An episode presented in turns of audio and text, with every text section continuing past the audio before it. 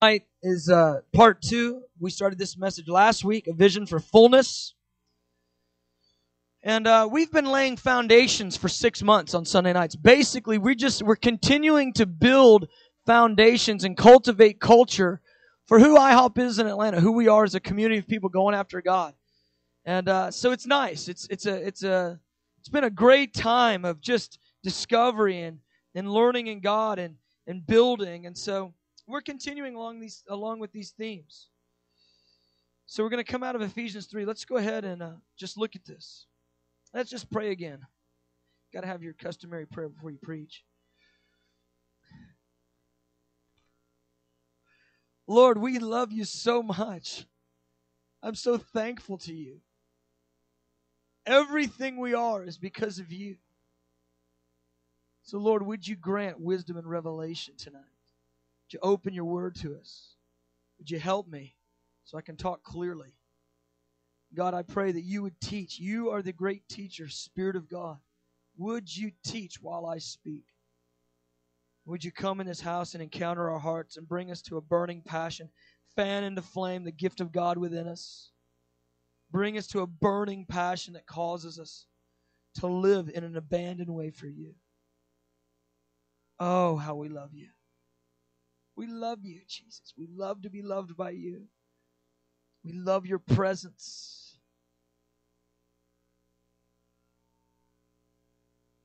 Come, do all you want tonight. Author upon our hearts the eternal Word of God. Author it upon our hearts. In the name of Jesus. Everybody agree with that? Said amen. Okay, good. Here we go. Ephesians 3. Let's look at this. This is one of the great apostolic prayers. We call them apostolic for no other special reason except for they were the prayers that Paul and the apostles uh, prayed for the church. So when they would write, they would write a prayer many times in their letters, and that's where we get the word apostolic. The apostles did it. Sometimes we, we throw words around apostolic, prophetic, and we assume people understand exactly what that means. But one guy defines apostolic one way, the other guy defines it another way, and there's 10 different definitions. We simply mean the majority of the time, whenever we throw out the word apostolic, we simply mean as the apostles did it. It's, it's real, real easy. We're not trying to uh, use a, a and if we are using it differently, we will define that. But this is an apostolic prayer in the sense it's a prayer that Paul the apostle prayed. So let's look at this in Ephesians 3 and uh, verse 14. It starts, For this reason I bow my knees, the Father of our Lord Jesus Christ, from whom the whole family in heaven and earth is named. He grant you, according to the riches of his glory, to be strengthened with might through his Spirit in the inner man. Christ may dwell in your heart through faith that you, being rooted and grounded in love, may be able to comprehend with all the saints what is the width and the length and the depth and the height, and to know the love of Christ, which passes knowledge. It's an interesting little phrase, isn't it? So you know something that passes knowledge. Paul's kind of a fun fella. I'm sure he knew when he was writing that that it would just cause everybody just to go, you know, dog at a new sound. Huh? You know, just I'm going to know something that my brain doesn't understand. Okay, Paul. That you may be filled with all the fullness of God. And I believe that that last little phrase there is the point of the entire five or six verses. Then he ties the idea to exceedingly great and abundant power. He says in verse 20, to him who is able to do exceedingly abundantly above all that we ask or think, according to the power that works within us. He says, he goes, God is able to do exceedingly abundantly above anything you can dream by the certain power that's within you. Pretty cool. To him be glory in the church by Christ Jesus to all generations forever and ever. Amen. I want to just briefly go through this, and then we're going to continue to talk about this idea of fullness, this phrase, filled with the fullness of God. It's an important phrase. It's one of our core messages. The idea of the church actually operating in something called fullness. We believe that we are on a crash course with this verse, especially 19 and 20. Well, it's all of it. We're on a crash course with it because here's why. Every prayer, every biblical prayer is a Holy Spirit breathed prayer. And the Holy Spirit breathed prayer is a guaranteed answered prayer. Isn't that right? So if it's breathed by the Spirit of God, we it's a guaranteed answered prayer, and therefore the prayer doesn't just stay as a prayer, it becomes a prophetic promise. So we believe as a group of believers, as a community of believers, that this is not only a great model prayer, but is a prophetic promise to the church that there will be a time in which the church begins to operate in something called the fullness of God. And there will be a time when uh, exceedingly abundantly above, beyond all we can ask or think, will be manifest and demonstrate through the church. So we need not take these things lightly. These are good things.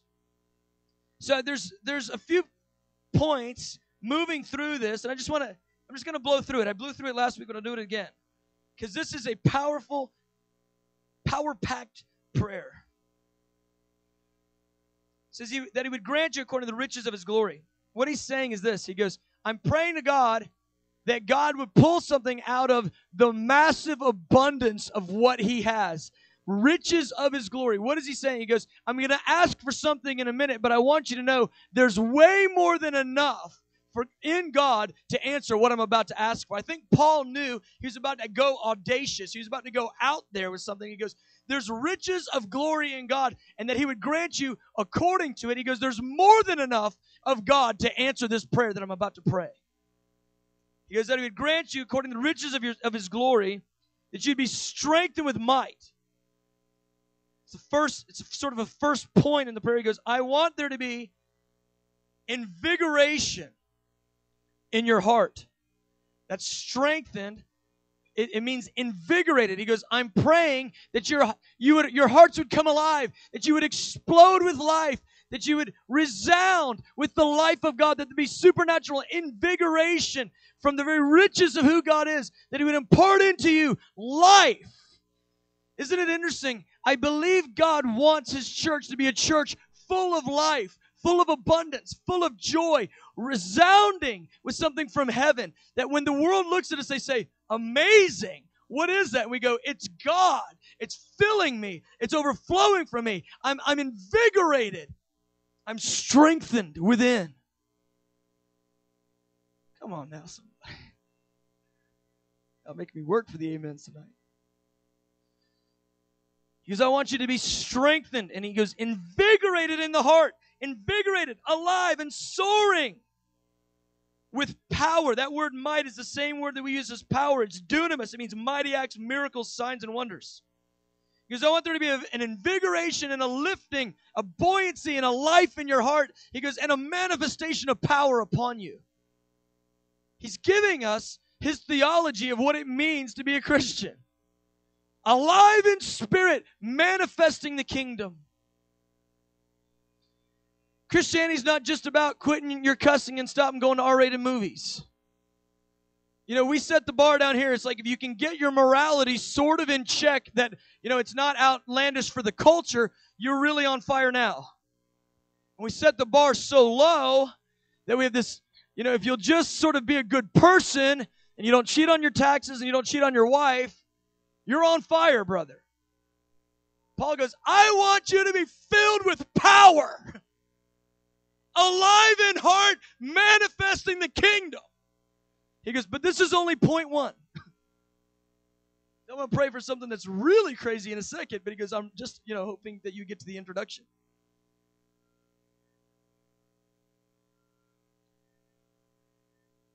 And it just reminds me, in China, the fired up Christian is the guy that's training to be martyred. They have Bible schools. This is real reality right now. In China, they have Bible schools and they're teaching the missionaries how to jump out of second story windows without breaking their ankles. Now, why would you have to jump? Out? Because the police are chasing you because you're preaching the gospel and you're being persecuted. So they teach them in the Bible school how to wear handcuffs for three and four days without cutting their wrists and how to jump out the window without breaking the ankles.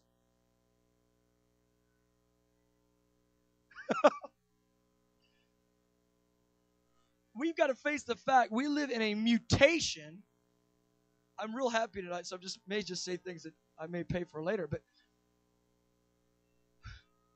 we live in a Western mutation of what it means to be, live as a Christian. It's a Western mutation off the authentic apostolic Christianity that the disciples lived in the first century. If, if I point you to the reality of the way they lived in the scripture, you would say, well, that was back then and that was a different time. That was authentic New Testament Christianity. They had shadows healing the sick. They had the guy that comes to church and lies falling down dead. They, you know, just sovereignly, the guy that gets up and says he's God gets eat, dies and gets eaten with worms. New Testament. It's something powerful upon them. They loved each other and had all things in common. I mean, just a totally different flow. And some of it was necessitated because of persecution of the day. Well, in China, they're living that way right now, and their training schools are. This is so hilarious to me because we have nothing that's even close. But their training schools right now, there's a whole movement. It's called Back to Jerusalem. They're raising up 100,000 people who will be missionaries that will leave China, go into the 1040 window, and their goal is to, to convert the Muslims and the Buddhists. And they're all right with being martyred, it's just a part of it. And their goal is to bring revival through the 1040 window and land in Jerusalem with power, signs, and wonders and an outbreak of the kingdom of God unto getting Jesus back to the planet.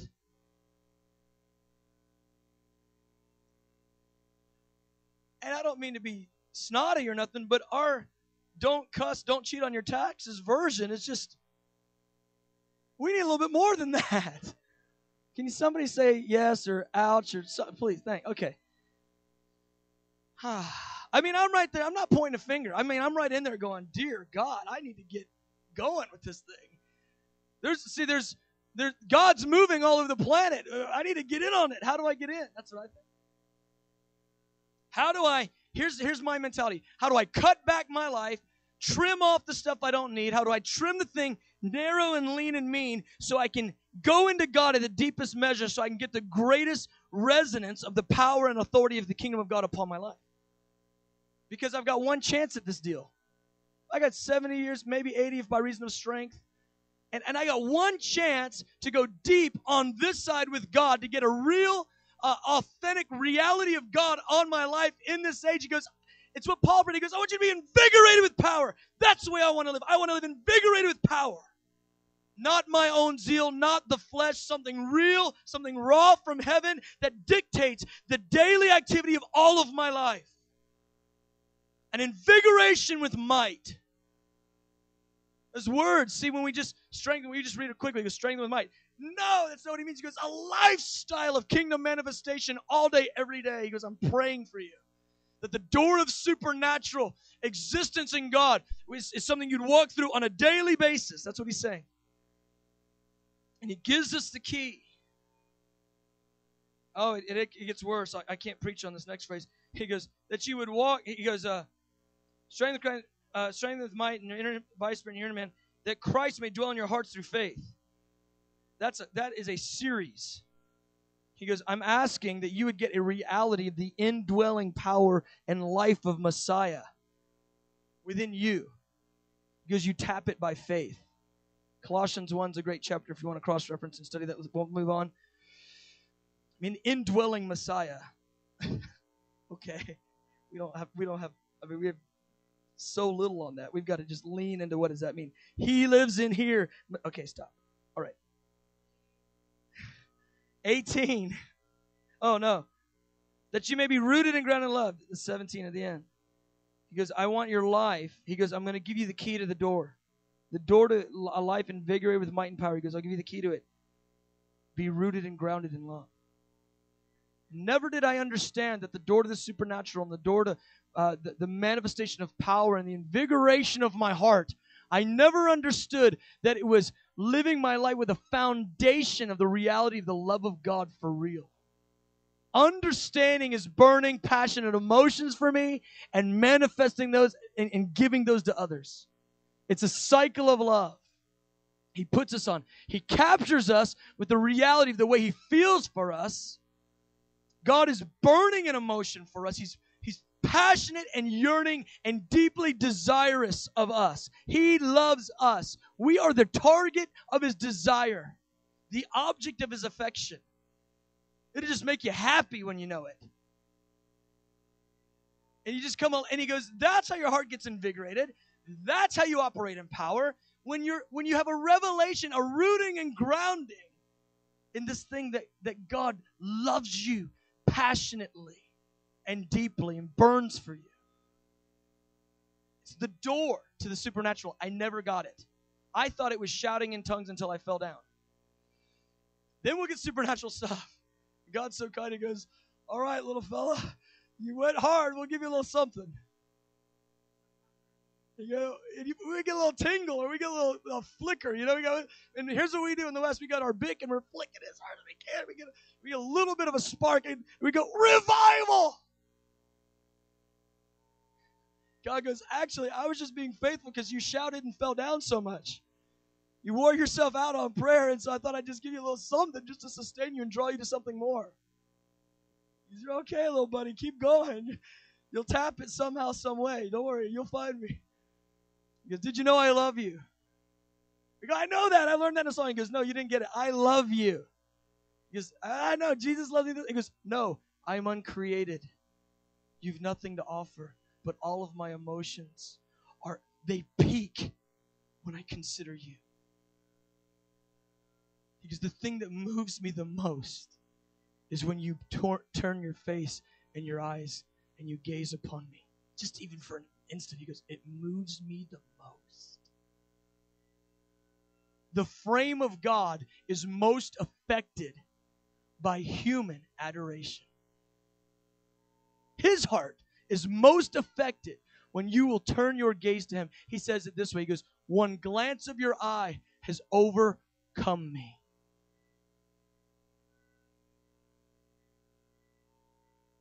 This is a good life. He goes, By the way, I love you. Huh? Wait a minute.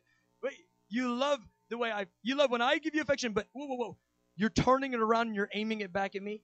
The God who is love, who's, he, he is love. It's not the greatest thing he does. I almost said it the wrong way. It's not the best thing he does. It's all that he is. He is the God who is fire. He's a consuming fire of love all of that energy and all of that emotion, all that yearning and churning desire that's resident within love is aimed at your heart. It's focused upon you. Boy, that changes that little song a little bit, doesn't it? It's like it's not. It's no longer Jesus loves me. It's Jesus loves me. Woo! This I know.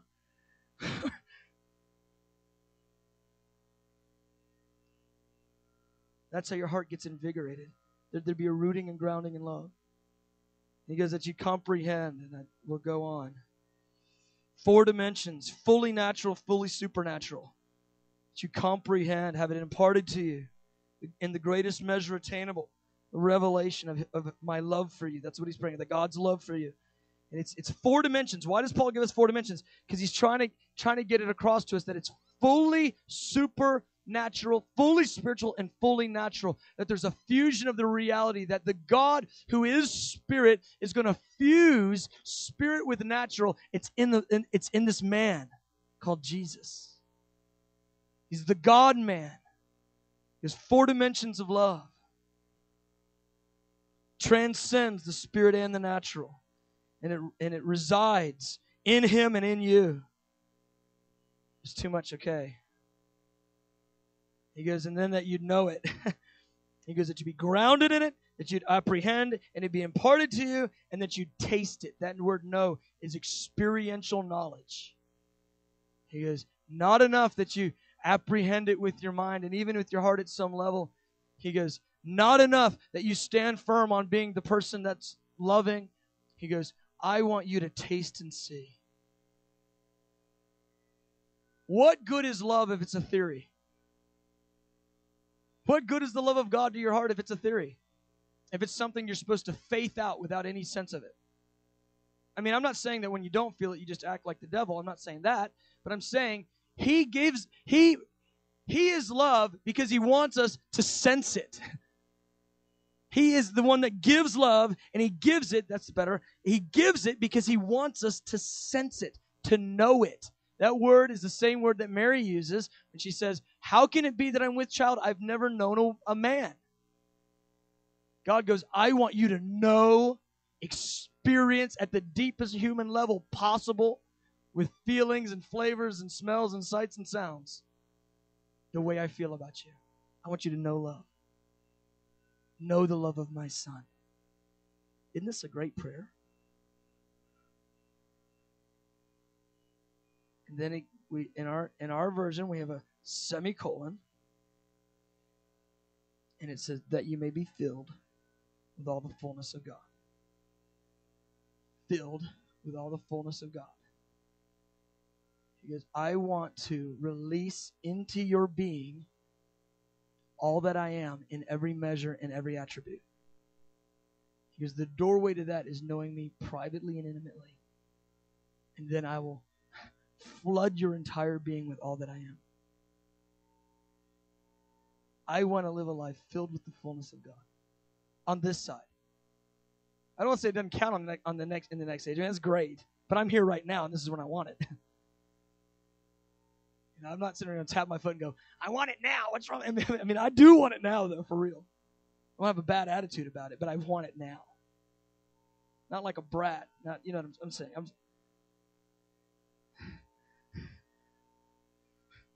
in kindness and boldness, I want it now, Lord. For real. I don't want someone else's story of how they sense God in fullness. I don't want, I, I appreciate all of our great brothers and sisters that have had amazing encounters with God, but I'm just about over it.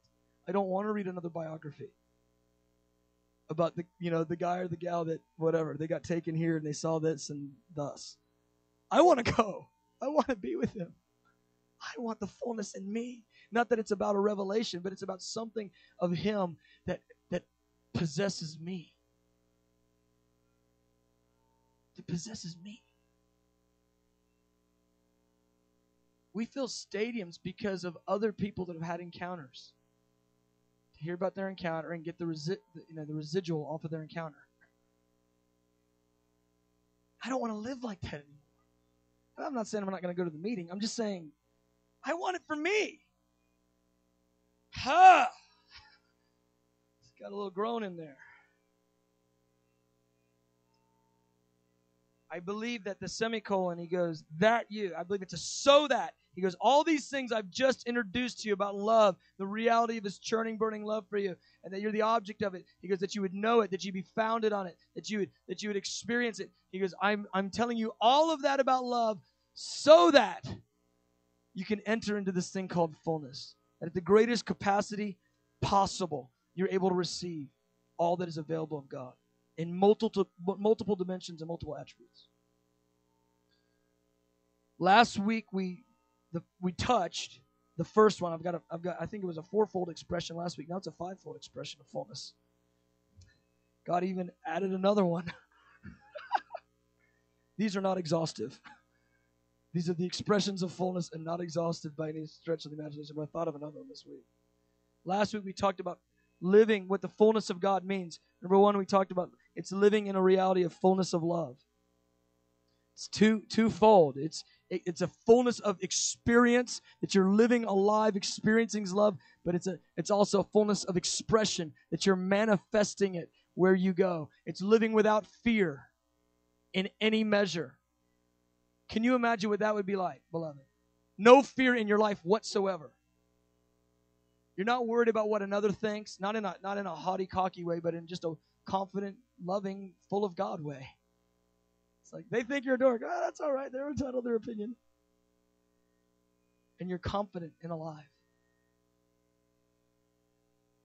Fullness of love, fullness of pleasure. What is it like? What is it like to be fully loved by the one who is love itself? What is that experience to the human frame? Nothing short of completely rapturous. There's there's no other uh, there's no other pleasure word that can that could be superlative to what it's like to experience the love from the one who is love itself and you experience it not in a measure but in fullness i want that set set my target set my Just go there. So, a couple others. Let's just move through these. I want to actually talk about Moses in a minute.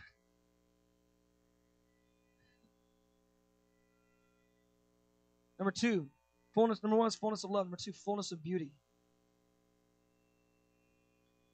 Fullness of beauty. That sounds a little strange, maybe. It's again twofold. It's about what you behold and what you manifest. I'm convinced that the fully glorified and ready bride who is experiencing a reality and a revelation of the beauty of the Lord and manifesting it, not of her own doing, but of impartation from heaven into the world, is God's.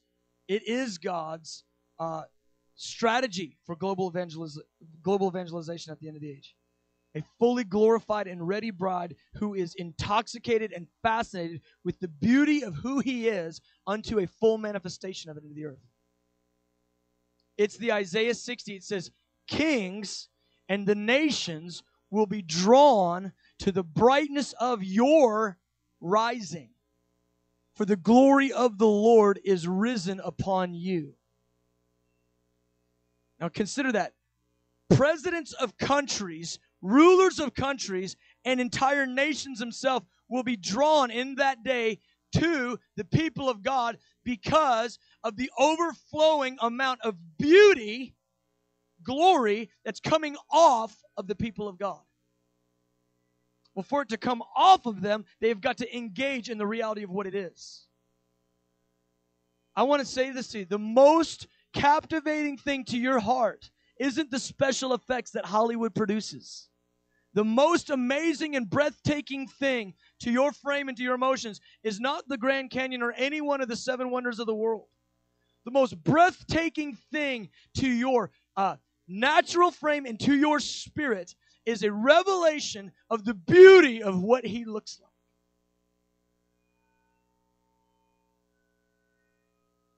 Revelations 4 gives us an introduction into what the throne room of God looks like.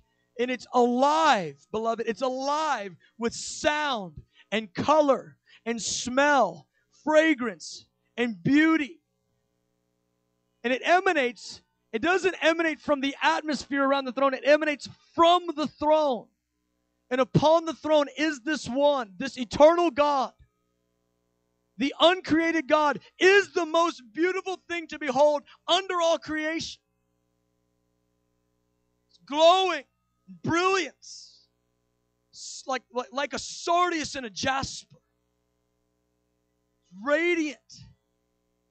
I believe David had an encounter, the beauty of the Lord. He discusses the glorious brilliance of the throne. David, I believe, on the backside of the desert somewhere, with sheep. I just, just, I'm filling in the blanks. I'm speaking between the lines. He discusses the radiant glory of God in the Psalms. And then he says this in Psalm 27. He says, One thing, I want to gaze on your beauty. Weird. He could have said, One thing, I want to conquer all the nations of the earth. One thing, I want money and concubines without measure. He goes, One thing, I want to look at you. You're beautiful. I believe even I believe on the backside of the desert somewhere, there's some smelly sheep. He's out there one night. Poof, something opens. He has an encounter with the throne. Begins to see the glory of God lighting up the night sky, the brilliant of color. He hears the sounds, the thunder, the lightning clashing, exploding from the throne. Not thunder and lightning like we understand that erupts from a natural pressure system, but thunder and lightning with supernatural or, uh, origin that emanates from the very being of the, of the God who's upon the throne, of our God. He sees it he's struck. He's, he's wrecked for the rest of his life. He goes, All I want is this. I want to look at you. David, the king, the prophet, a man after God's own heart, could have had anything in his day. He goes, I want none of it. I want to gaze on your beauty. You're amazing. You're amazing. Fullness of beauty, what does that mean? That means that revealed to your heart and to your eyes, revealed to your mind and to your eyes, you have a revelation of how amazing He is. Beautiful. Not just, wow, you're good. You're stunning. You're shocking me. Fullness of beauty. Filled with the fullness of God means filled with the fullness of what He is. He is beautiful, beloved. He's beautiful. Far more beautiful than anything we could ever imagine. Listen to me. Isaiah 4 says this, verse 2. Says, In that day, the branch of the Lord will be beautiful and glorious. In that day, the branch of the Lord will be beautiful and glorious. He's talking about a time to come. And he's promising this. He uses this phrase, the branch of the Lord, to describe Jesus in his humanity. But it's the Jesus that John saw in Revelations 1. He said, I turned and I saw one amidst the, the, the golden lampstands. His face was shining like the sun in its strength. His eyes were burning with fire. His feet were like burnished bronze, glowing in a furnace. He said, I fell at his feet as a dead man. Came and touched me. See, I believe there's a there's a global revelation coming to the, the people of God of how beautiful Jesus is. And when you get captivated at the heart level with the reality of the beauty of God, it will absolutely, it will, it will absolutely overcome your desire. And you will willingly turn loose of every passion that you have that's taking his place. Why do we pray for a spirit of wisdom and revelation and the knowledge of Him?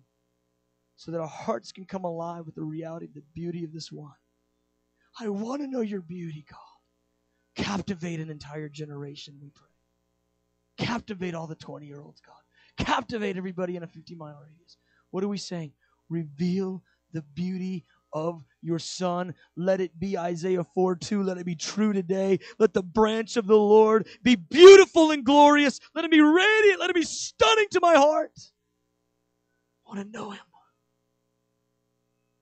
When you touch it, you begin to resonate with it. You touch it and it's imparted in a measure to you, and you resonate it from your life. It's the person that we meet and we go, man, their face, it's like they're they're glowing. We get it in a measure. He goes, I want to give it to you in fullness. He goes, I want to give you the Moses version. Moses goes, How do we go up? Oh, I'm getting over to Moses. I'm sorry, I'm getting ahead of myself. How do we go up from here? He goes, I don't want to go if your presence doesn't come with me. He goes, past that, you say you know me, but I don't know you. I want to know you. And God goes, No problem. I'm going to come with you, Moses. You desire me. I desire you. And then Moses goes, Okay, good. One more thing. Show me your glory. I want to see it all. Moses says, Please. That's how I felt like, Please. Please show me your glory. God goes, You know what, Moses? If I do that, I'll kill you. He goes, But I'll give you the level right underneath death. I'll reveal as much of myself to you without killing you as possible. I'll give you all the beauty that you can handle without it destroying your frame. Because you can see my backside. The commentary is hilarious. I'll put you in the rock. You're in the cave. To see me pass by. You won't see my face. You'll die if you see that. I'll give you the, the next level, Moses. You can see my backside. This is awesome. This is awesome. Number three.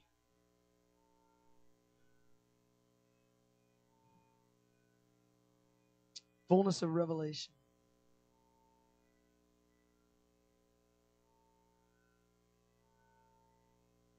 Mm. Here's what I say. I just I just read it. Complete intimate disclosure of all that he is. Complete intimate disclosure of all that he is. Can you imagine what it would be like trying to deal with inside of our little pea brain the full on revelation of all that God is? The uncreated God, totally disclosed to us?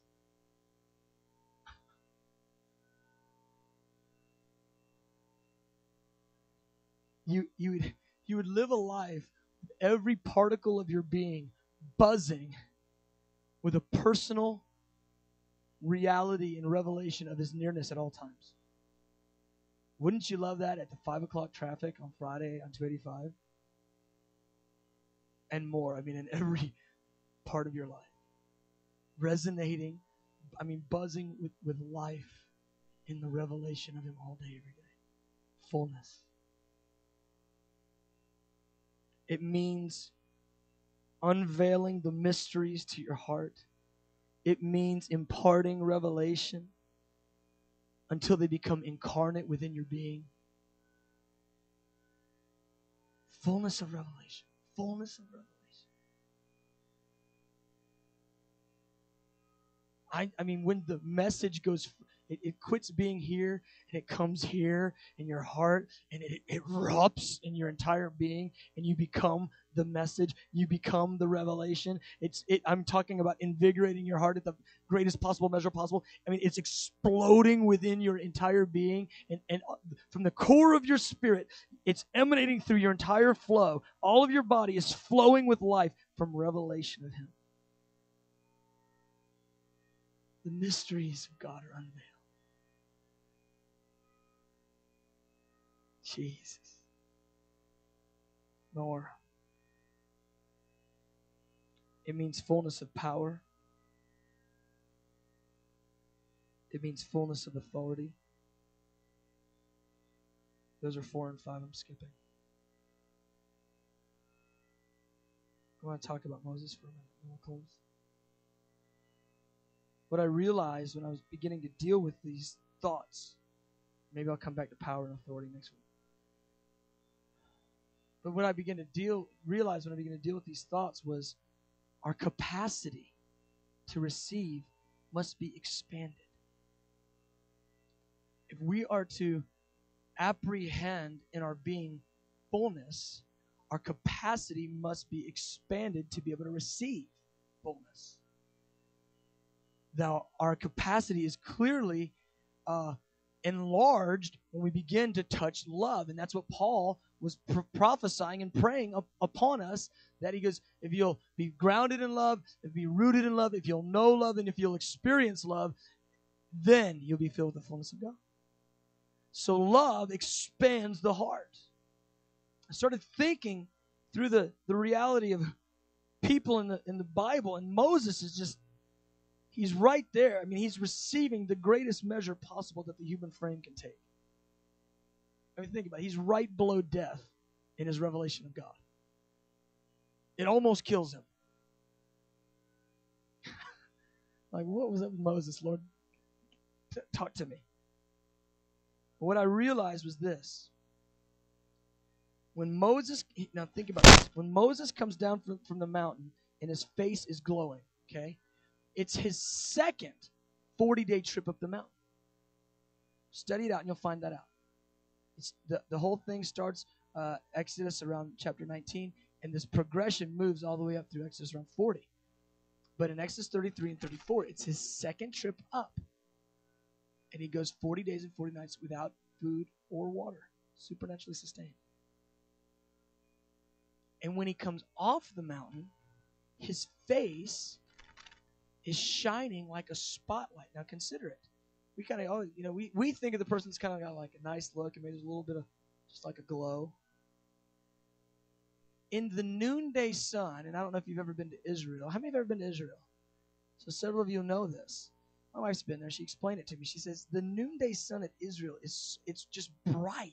Just something about the lay of the land. It just it's just so bright. She said I had to wear I had to wear like sunglasses like the entire time I was there. It was just so bright.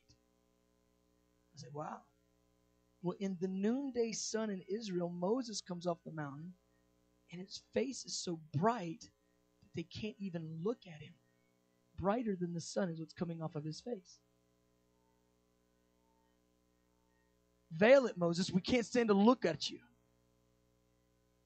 Well, the, the, the manifestation that came off of him of glory, the, the, the way that that happened publicly was because he wanted something so bad privately. That's, beloved, there it is. Come on, we got to get that one. Here's what we try to do we try to manipulate God for a public something without the personal ache. It was Moses' personal desire and longing. It was Moses' personal ache. He said, I want you. I want to know you. I don't want to go anywhere without you. You can read it in Exodus 33. He goes, I don't want to go up from here without your presence. He goes, and you say you know me, but I don't know you. I want to know you. I want to know that I've got your grace. He goes, and show me all that you are. Show me your glory something aching within the heart of Moses. Now, I want you to consider this is Exodus 33. This is past the burning bush. This is past the 10 plagues raining down with power and judging the Egyptians. This is past the Red Sea splitting and swallowing up the Egyptian armies. And Moses is saying this. He goes, I've seen your power, I've seen your acts. But he actually says it there in Exodus 33. He goes, I want to know your ways. He goes, I don't care about the big meetings and the mighty manifestations in the public. I don't care about judging a nation with my voice. He goes, I want you. The deepest measure I can have you, show me who you are. Let me see your glory.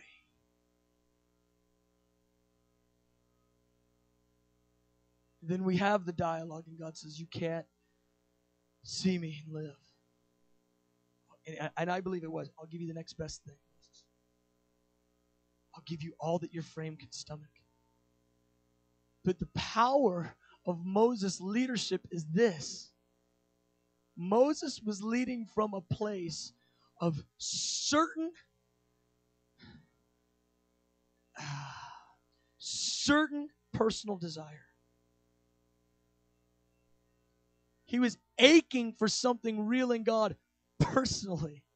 It wasn't the big stadium crusade that he even cared about. You understand what I'm saying? He ju- think about it, the most powerful nation on the earth. He judges Pharaoh and, and prophesies him right out of office with every kind of sign and wonder you'd want. Ten plagues rain down and judge everyone until at the at Moses' voice, all the firstborn amongst the amongst the land die.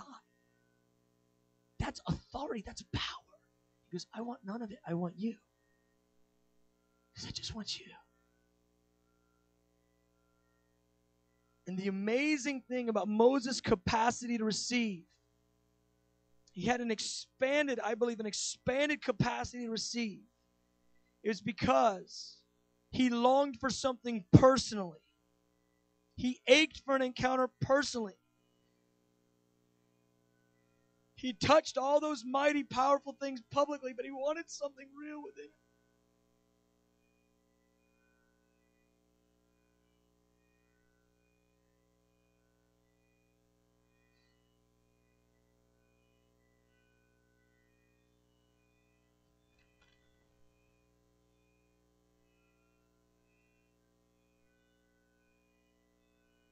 He wanted God for real. He didn't just want the big show. He wanted a real encounter and not a one night stand. He wanted a residual with God. That was the key. There was something within him calling unto the deep part of God.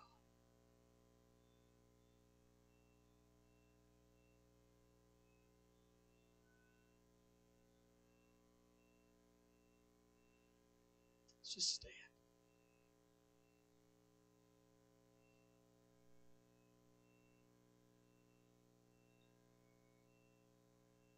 Jesus.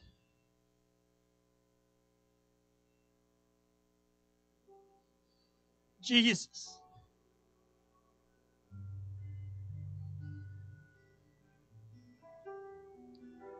I want to speak a word to you. I want to speak a word to you. So what I want to tell you. Just bring this music just back down just a sec. Just you can keep playing. Just hear me in sobriety, beloved. Hear me. Many of us, here's what we've done. In our early days, we wanted something so dramatic and so real, and we be- believed for a history making something with God. We believed for the colossal encounter when we were young. We got going and got doing Christianity. We began to press against all sorts of barriers. One of the biggies is that it doesn't seem like anyone else is running that way that hard. It doesn't seem necessary in our in our Western culture. What we've done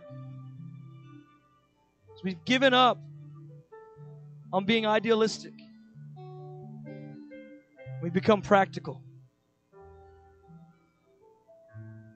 Given up on being idealistic, believing for the colossal with God, become very practical. So I just, you know, if I if I don't cuss and I don't have any overt sin, pretty good guy. It's not enough. I want his love so revealed to my heart that nothing else matters. Leonard Ravenhill said it this way He said, The man who is intimate with God is not intimidated by man. I want life in that. I want the life that's in that. I'm speaking to you right now because I want to call some of you who have shelved your dream for the history making something with God. You've shelved it and you've traded it off for something more realistic. Some of you, it's been within the last couple years. You moved into your 20s and you lost your your whatever your silliness, let's call it, from being 18. You moved into your 20s and 25 and all of a sudden, you know, it's like, you know, I got to get a life. I've got to be normal. You know, I may be a fool, but I will be a fool pursuing God until the day I die. The masses may stand by and mock and say, Oh, there's that freak. He thinks he's going to get something in God. And I, man, I, for real, I may die with that. Whatever. At least, man, I, I tell you what, I'd rather live wounded like this, going after the dream, than settling for something false.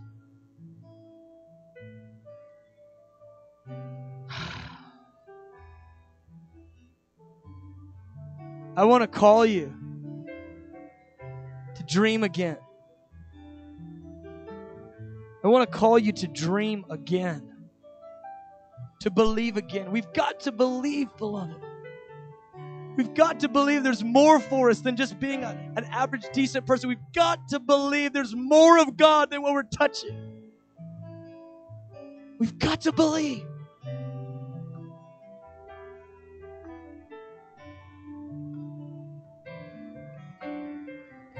Want to call you for that.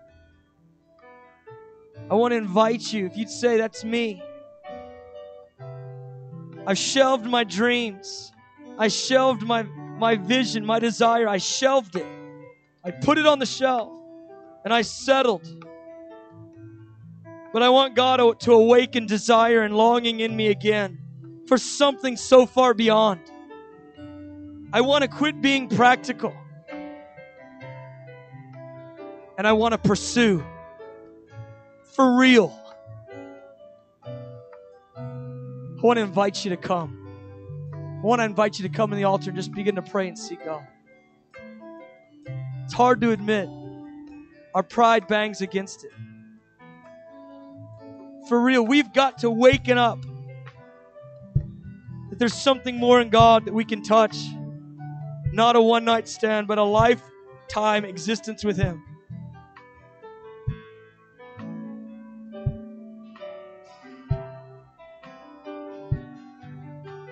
Maybe you just say this.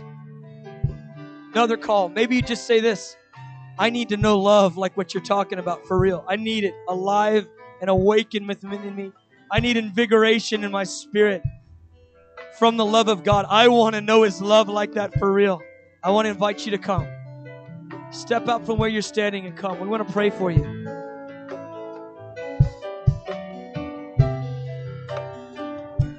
Maybe you'd say this I don't know. I've never considered fullness the way you're describing.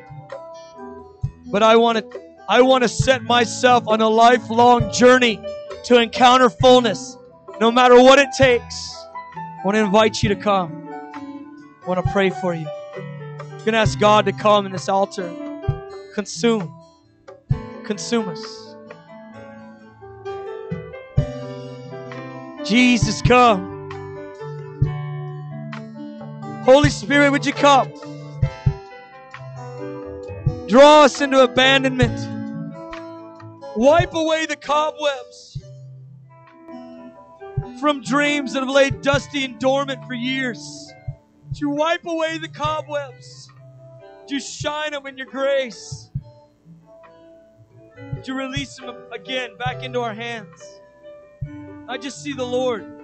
Just see Him in my spirit, just taking your dream taking the desire, taking the hunger you had in, in a year gone by, and he's he's he's wiping it off, he's dusting it off. He's handing it back to you. He's giving you an invitation in grace to believe again for something so dynamic, something between you and Him so intimate, so deep, so personal, and so real. He's wanting to set you again on a lifelong quest.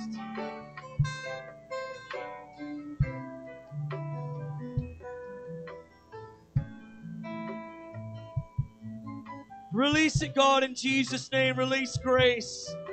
Release the power to pursue and the desire again. Give a rebirth of hunger. Furnish the desire. Fan it into longing. Draw it into aching. And release the groan.